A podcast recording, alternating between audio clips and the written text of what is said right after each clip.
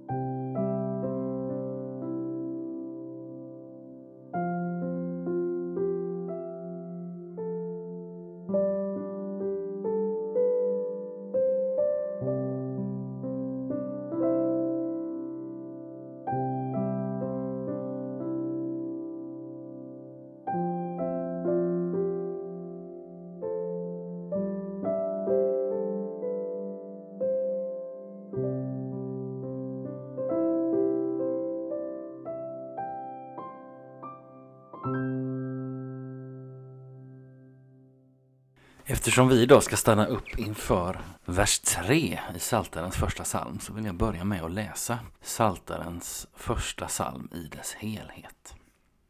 Lycklig den som inte följer det gudlösa, inte går syndares väg eller sitter bland härdare, utan har sin lust i Herrens lag och läser den dag och natt.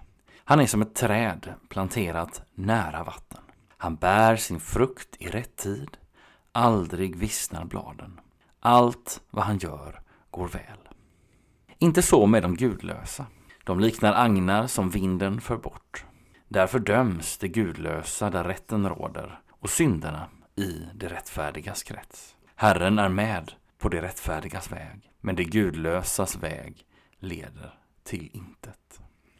Ja, vi ska idag stanna upp inför vers tre i Psaltaren ett. Versen som lyder så här. Han är som ett träd planterat nära vatten. Det bär sin frukt i rätt tid, aldrig vissnar bladen. Allt vad han gör går väl. Vi vandrar vidare genom Psaltarens första psalm och får idag till oss att den som har sin lust i Herrens lag och läser den dag och natt, den människan är som ett träd planterat nära vatten. Det är nog ganska lätt att förstå att bilden av en människa som ett träd planterat nära vatten är en positiv bild. Det är någonting eftersträvansvärt för en människa att vara lik ett sådant träd. Samtidigt är det intressant att fundera vidare över detta.